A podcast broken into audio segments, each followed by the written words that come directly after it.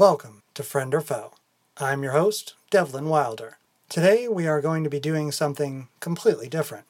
My friends over at Wondery have a new show coming up called Business Wars, and I'd like to introduce it to you. It is going to take you into the world of corporate America. Epic battles for control of the industries that we all know and probably partake in quite frequently. From Coke versus Pepsi or McDonald's versus Burger King, stories of big money and big egos going after a bigger slice of the pie, and also small businesses across the country struggling to survive intense competition from local rivals. In the first episodes of Business Wars, host David Brown takes us inside one of the most crushing corporate wars, pitting Blockbuster Video against Netflix as the entire landscape of home entertainment shifted and the iconic company was brought to its knees. You can bet they didn't go down without a fight.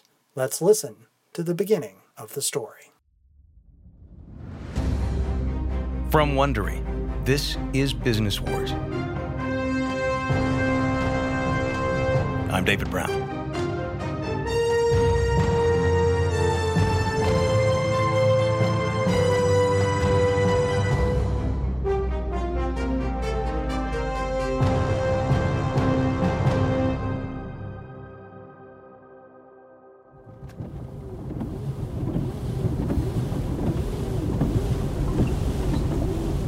It was January 2007, Park City, Utah. The place was packed with independent filmmakers hoping to find distributors at the Sundance Film Festival.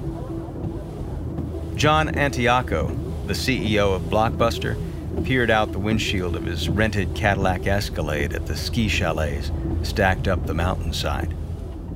Antioco was then in his late 50s, with a wreath of salt and pepper hair and an aquiline nose that made him look like a short boxer or a Roman emperor. He can't remember what he wore that Sunday afternoon, but he favored plain starched white shirts, open necked with a blue blazer and slacks. His mood was confident, exultant even, but he didn't want to get too far ahead of himself. The street was packed with impatient drivers, and he was looking for a house number. The Escalade's wheels crunched slowly over the snow packed streets. Antioco didn't want to be late for his meeting, but he also didn't want to maim one of the hipsters in designer boots and winter gear slipping and sliding alongside his car. They were all trying to get to the glitzy parties and film premieres on Main Street. The Sundance Festival that attracted all these LA types wasn't really Antioco's thing. He preferred to spend his free weekends at his ranch outside Dallas, puttering, putting up deer feeders, inspecting fences, watching his wife, Lisa ride her prize Arabian show horse. Every few months, he visited New York to hang with pals from his old neighborhood. They'd spend hours in chic restaurants they couldn't afford in their salad days. Nick Shepherd, his high strung but loyal chief operating officer and right hand man at Blockbuster, had convinced him to attend this festival as a sort of victory lap. They had found the formula to kill Netflix. Dead. Once and for all. And then, as he and Nick drank coffee in an overcrowded cafe and gazed out at the cloud shrouded mountains, Nick's cell phone rang. It was Hastings from Netflix. He had an offer in mind for Antioco an offer he said that Antioco would be a fool to refuse. Ironically, it wasn't just Hastings who thought he was holding the winning hand. Antioco was convinced it was he that held the ace. In truth, they were both close to folding. But Hastings, the founder of Netflix, could not fathom how Blockbuster could replicate the complex, intuitive, online user interface that he and his co founder, Marc Randolph, had slaved over for seven years. But Blockbuster's Antioco thought he had done just that thing. Here's how Antioco remembers that call from Netflix's Hastings. Hey, John, I heard you might be in town for Sundance this year. As a matter of fact, I am. Well, listen, maybe we should get together and talk. I'm going to be in my chalet in Park City uh, all day long. How does uh, lunchtime today work for you? Sounds like a good idea. When he hung up, Antioco said with a slight sneer, Of course, a chalet in Park City. Antioco and his blockbuster team were at Sundance to place their orders for the latest DVD releases, and while schmoozing, he picked up a piece of intelligence. Word was Netflix was not doing well, possibly on the ropes, in fact. Hastings sat alone in his chalet, waiting as the gray day warmed a bit and the voices of festival goers echoed along the street outside. He loved Park City's quaint little town with its clock tower, swank shops, and an old fashioned theater marquee. He'd bought an old red brick meeting house with a steeple and stained glass windows and converted it into a vacation home. Here, he and his wife Patty and their two children, now in middle school, could escape from overheated tech obsessed Silicon Valley to ski, hang out during school breaks, that sort of thing. He hoped that the family trips made up for all the time that Netflix had sucked away. Hastings stayed home in Santa Cruz in Northern California when Patty took the kids to Italy for a study abroad year. Meanwhile, back in Wall Street,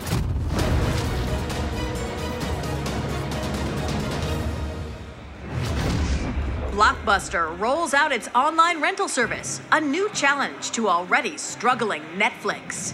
When word came out about Blockbuster Online, Hastings opened his laptop to take a look. He shook his head and chuckled to himself. Wow, this is a shaggy dog of a website. I can do better than this sitting at any cafe in the world just using my laptop. But he had underestimated Antioco. Or maybe he had overestimated his own hand. In truth, they had both miscalculated.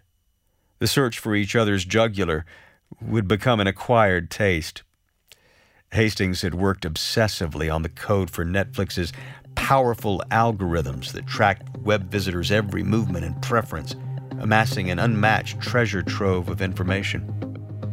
Despite the supremacy of this powerful data sucking engine, Hastings would eventually learn that Netflix was a shakier vessel than he realized. His co founder, Marc Randolph, had described the struggle to keep Netflix alive as pissing blood for years. Hastings paced the house alone, waiting for Antioco. Whether the Netflix gurus had struggled for nothing hinged on the outcome of this meeting. First, he would get Antioco to admit what Netflix's data showed that Blockbuster was going broke trying to kill Netflix with its new Total Access program. See, Total Access let Blockbuster online subscribers return their DVDs to any of Blockbuster's 7,000 American stores and rent a new movie immediately. Netflix just couldn't match that kind of convenience. But Hastings knew Antioco's pressure point. Actually, Blockbuster was losing money on every transaction. The big chain was already a billion dollars in debt. And Antioco's board of directors, led by billionaire investor Carl Icahn, they were yanking on the reins. Hastings had to swallow his pride and beg Antioco to sell him Blockbuster online, or both companies would die in a slow murder suicide. Surely Antioco would get this.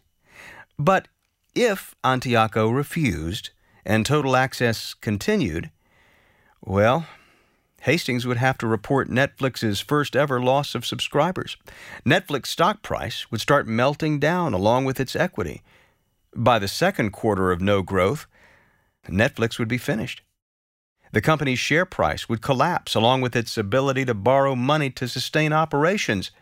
Unless, well, Blockbuster went belly up first from its debt.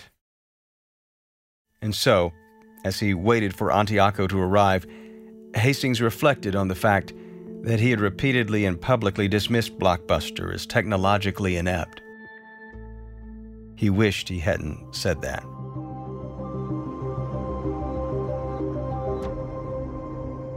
Hi, this is David Brown, host of Business Wars, and I hope you enjoyed this little sampler. I'm having so much fun learning about the larger than life characters and the human drama behind these epic stories, and I hope you'll consider this a personal invitation to join us for more.